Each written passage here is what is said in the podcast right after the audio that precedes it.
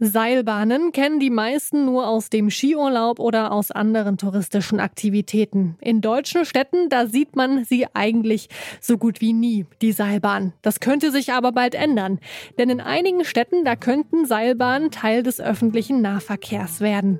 Wir fragen uns daher, gondeln wir in Zukunft über die Stadt? Mein Name ist Marie Einter. Hallo.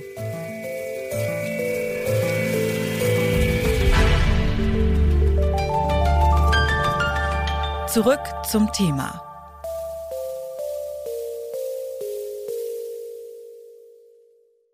Bus, manchmal noch die Straßenbahn und wenn es gut läuft, eine U- oder S-Bahn. Der öffentliche Nahverkehr, der sieht in den meisten deutschen Städten ziemlich gleich aus. Ein wenig aus der Reihe fällt da eigentlich nur die Schwebebahn in Wuppertal.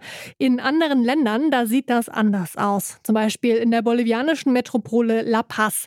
Hier verbindet ein riesiges Seilbahnnetz die Stadt und ist für viele der öffentliche Personennahverkehr der Wahl. In Deutschland eigentlich undenkbar, oder? Nicht ganz, denn Anfang zweitausendeinundzwanzig, da hat die damalige Bundesregierung sich ganz offiziell mit dem Thema beschäftigt und eine Studie in Auftrag gegeben, wie sich Seilbahnen in den Ö P N V einbinden ließen. Aber wie sehe so eine urbane Seilbahn aus? Heiner Monheim ist Professor für angewandte Geografie. Er erklärt mir, dass eine moderne Gondel nichts mit Skiurlaub zu tun hat.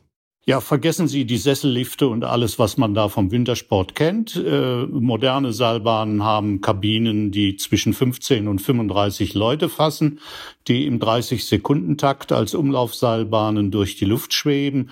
Also eine beachtliche Leistungsfähigkeit, je Richtung und Stunde in der Größenordnung bis fünftausend Menschen haben. Also vergleichbar sind in der Kapazität mit einer Straßenbahn oder einer gut bedienten Buslinie.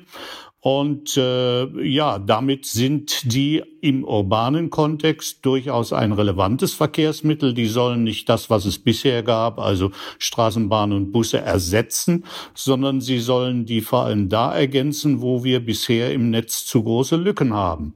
Also ist wirklich so ein großes Seilbahnnetz denkbar mit vielen verschiedenen Linien und Stationen?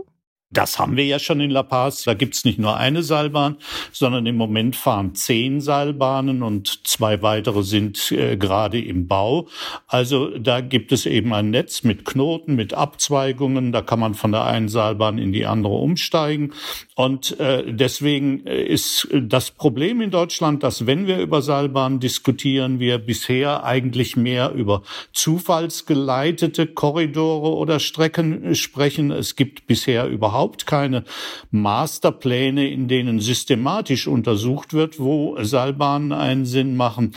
Und deswegen haben wir bisher in Deutschland ja eigentlich auch nur den Typ Veranstaltungsseilbahn. Wir reden jetzt über urbane Seilbahnen, die eben als Bestandteil des öffentlichen Verkehrs einzuführen sind, die ins Netz integriert sind. Also an jeder Haltestelle haben sie Anschluss mit Bus und Bahn und die dann eben auch im Tarif integriert integriert sind, also alle ihre bisherigen Fahrkarten oder Abos, also beispielsweise das neun-Euro-Ticket, wenn es das noch gäbe, würde in einer Seilbahn natürlich auch gelten. Und welche Vorteile haben Seilbahnen denn jetzt gegenüber ja, den typischen Verkehrsmitteln? Sie haben es gesagt, äh, Bahn und Bussen und so weiter. Naja, sie haben alle die Konflikte, die wir normalerweise bei Oberflächenverkehrsmitteln haben, dass wir im Stau stecken bleiben mit dem Bus oder mit der Straßenbahn, dass wir an jeder Ecke eine Ampel haben, wo wir warten müssen. Das Problem hat alles die Seilbahn nicht, weil sie ja schwebt in der Luft. Da gibt es keine Hindernisse. Also das ist erstmal ein großer Vorteil. Sie braucht in dem Sinne keinen festen Fahrweg, sondern der Fahrweg besteht aus gelegentlichen Stützen und dazwischen die Seile. Und das Einzige, Das Einzige, was als Infrastruktur massiver nötig ist, sind die Stützen und sind die Stationen. Und vom klassischen alpinen Bereich kennen wir wieder nur Seilbahnen, die haben eine Talstation und eine Bergstation, vielleicht nochmal eine Zwischenstation.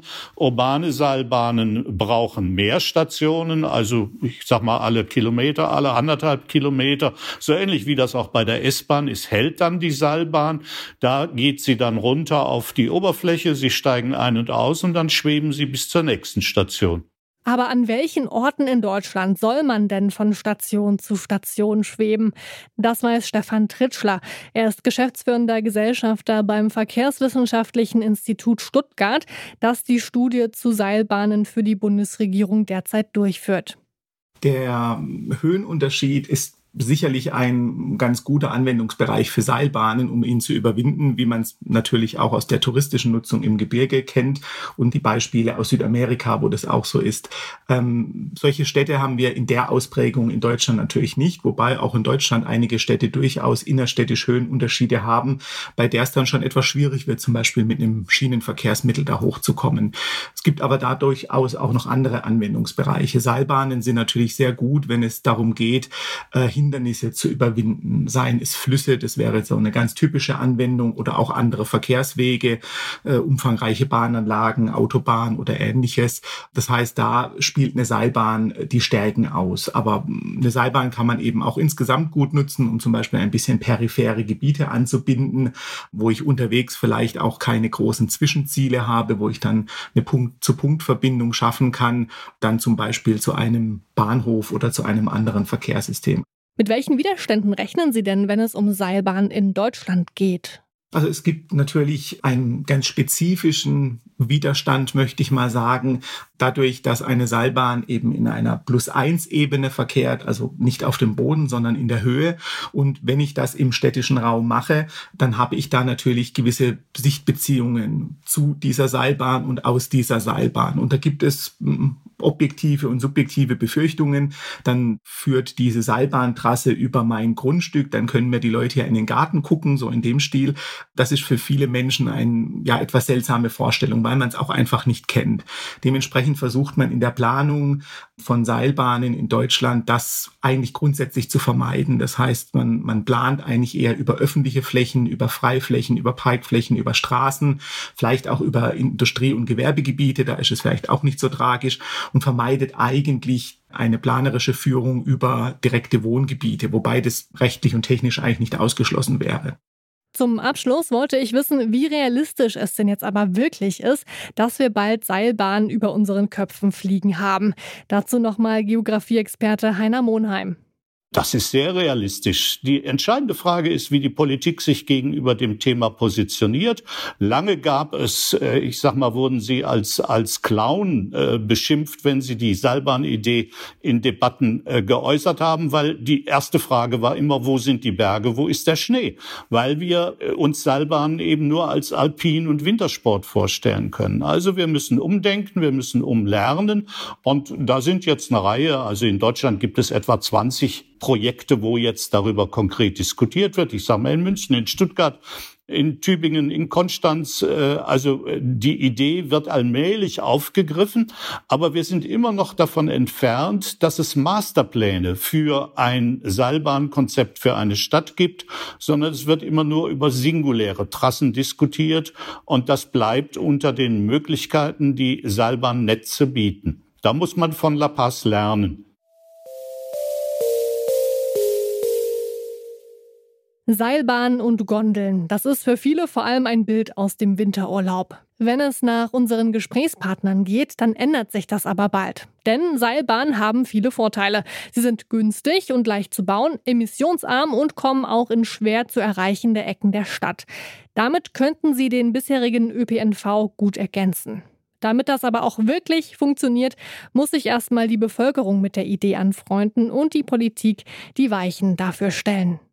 Und damit danke fürs Zuhören. An dieser Folge mitgearbeitet haben Lucia Juncker und Lars Feyen. Produziert haben sie Andreas Propeller und Florian Drechsler.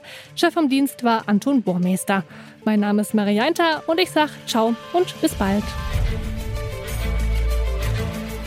Zurück zum Thema vom Podcast Radio Detektor F M.